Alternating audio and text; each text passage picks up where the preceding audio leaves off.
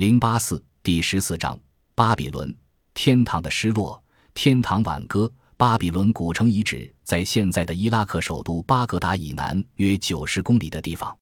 三千八百年前，这里诞生了强大的巴比伦帝国，带来了人类历史空前的辉煌。人们把这个古老的文明称为巴比伦文明或巴比伦亚述文明。巴比伦最初不过是两河流域美索不达米亚平原上一个无名小城，后来不断壮大和辉煌，成为两河流域的明珠。圣经中把这里称为天堂。巴比伦城市占地达两千一百英亩，是当时规模最大的城市之一。幼发拉底河把整个城区分成两部分：河西为新城，河东为旧城，和两岸架设了大桥。整个城市被一条长约十八公里、高约三米的城墙环绕着，城墙上塔楼林立，每隔约四十四米有一个塔楼。整个城墙分为内外两重，外城墙又分为三重，最厚的达七十八米，最薄的也有三十三米，上面建有较小的栈垛，以利于隐蔽射击。内城墙间建有壕沟和上围。宽约二十米到八十米不等的护城河蜿蜒于内城墙外。尼布贾尼撒二世在巴比伦城的内墙和外墙各有一处王宫，称为北宫院、南宫院。在远征以前，亚历山大认为希腊民族是唯一具有开化的文明。随着东征，他逐渐认识到波斯人和希腊人一样具有杰出的智慧和才能，于是他产生了一个伟大的计划，想让波斯人。希腊人与马其顿人结为友好的同伴。为了促进马其顿人和波斯人、东方人的融合，亚历山大和大夏贵族罗克珊娜结婚，并鼓励马其顿人和东方女子结婚。南宫院长五十米，宽十五米，其名声远远高于北宫院。南宫院建有五个建筑格式各异、错落有致的大院落。尼布贾尼撒二世的正殿在第三重院落。王座就安放在大殿的南墙正中，在南宫院的一侧就是闻名世界的空中花园。巴比伦城的建筑大多用上了釉的彩色砖块修成，神庙和王宫更是如此。这种镶有彩色图案的建筑使整座巴比伦城更显得壮美、富有激情和人文气息。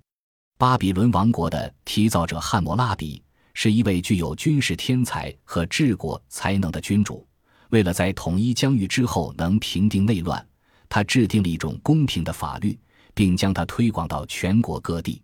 汉谟拉比是西亚历史上最早实行法治的一位国王，他自称是太阳神最宠爱的牧羊人。他为表示自己的王权神授的永恒性和不可侵犯性，把这部法典斜刻在用楔形文字书写的高大的玄武岩石碑上。巴比伦城的城门为世界城市城门之最，共有一百多座，但其中最著名的是城市的北门伊什塔尔门。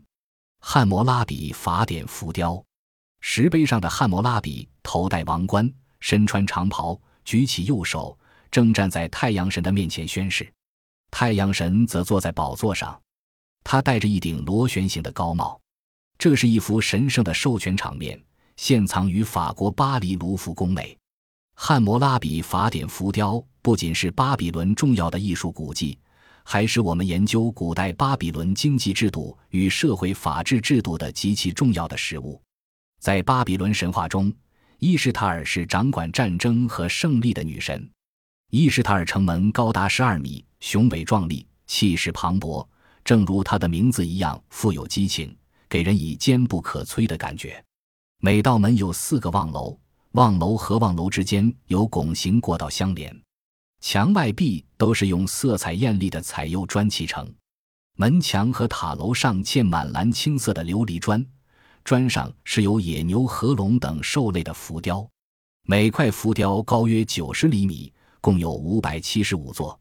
然而，由于巴比伦城多次毁于战火，伊什塔尔门成了现在该城唯一完整的建筑。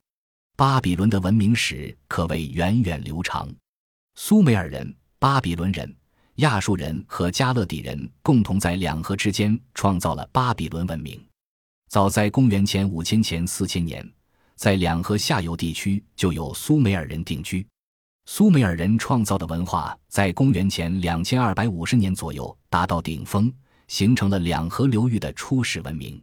到公元前二十一世纪，苏美尔人的帝国被外来民族所灭。两河流域中部的阿摩列伊人在公元前十九世纪中期重新统一了两河流域南部，以巴比伦城在今伊拉克首都巴格达以南为中心，建立了古巴比伦王国。达到了两河流域文明的极盛时期。公元前一六五零年，巴比伦帝国被外族入侵所灭。公元前一千三百年左右，亚述人在底格里斯河的上游开始崛起。到公元前八至七世纪，其帝国达到鼎盛时期。古巴比伦最杰出的国王是第六位国王汉谟拉比，他是一位智慧英明、具有雄才大略的政治家。他登上王位后。采取了比较灵活的外交政策，先与拉尔萨结盟，灭亡疑心；接着又与马里联合，征服拉尔萨，随即挥兵直逼马里，基本上统一了两河流域，最后定都巴比伦。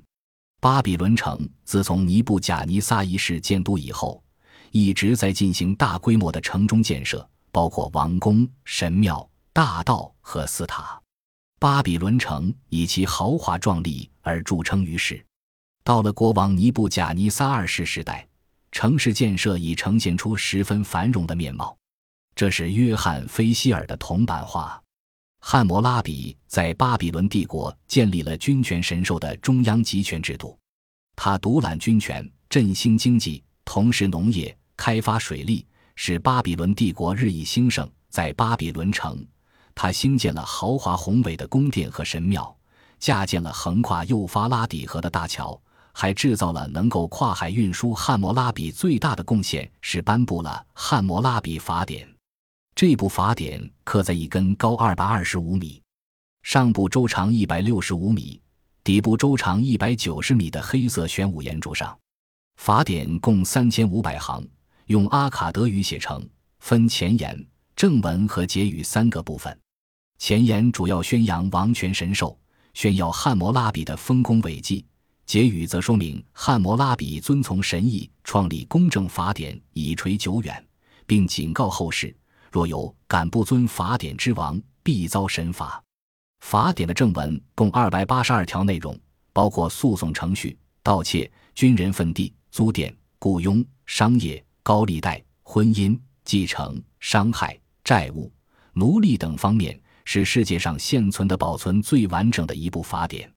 据说，公元前十二世纪，埃兰人入侵巴比伦时，将这根石柱作为战利品掳回苏萨，位于今伊朗的西部。一九零一年，法国考古队在苏萨遗址发现了这根石柱。巴比伦不但创立了世界第一部法典，而且第一个把一天划分为十二个时辰，实行七日一周的制度。后来的希腊文化、罗马文化部深受巴比伦的影响。公元前五百三十九年。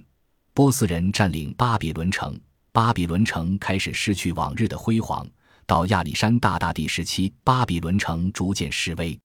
在岁月无情的荡涤下，巴比伦废墟完全被沙漠包围。一九五八年，伊拉克政府开始对城址中的遗址进行修复，这是复修前的荒凉景象。亚历山大曾拜希腊著名哲学家亚里士多德为师。自幼接受希腊文化教育，梦想征服世界。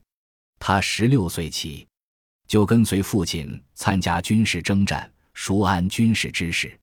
在著名的卡罗尼亚战役中，十八岁的亚历山大曾指挥马其顿军队的左翼，取得辉煌的战果。亚历山大继承王位之后，着手仿效希腊人的制度，实行政治、商业和军事改革。他进行的军事改革最为成功。他创立了包括步兵、骑兵和海军在内的马其顿常备军，将步兵组成密集、纵深的作战队形，号称马其顿方阵。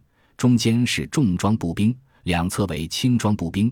每个方阵还配有由贵族子弟组成的重装骑兵，作为方阵的前锋和护翼。亚历山大通过这些改革，使马其顿迅速成为军事强国。他在平定国内叛乱和希腊反马其顿起义之后，便开始了对东方的远征。公元前三百三十四年春，亚历山大率领马其顿和希腊各邦的联军，包括步兵三万人、骑兵五千人和一百六十艘战舰，渡过达达尼尔海峡，向波斯进军。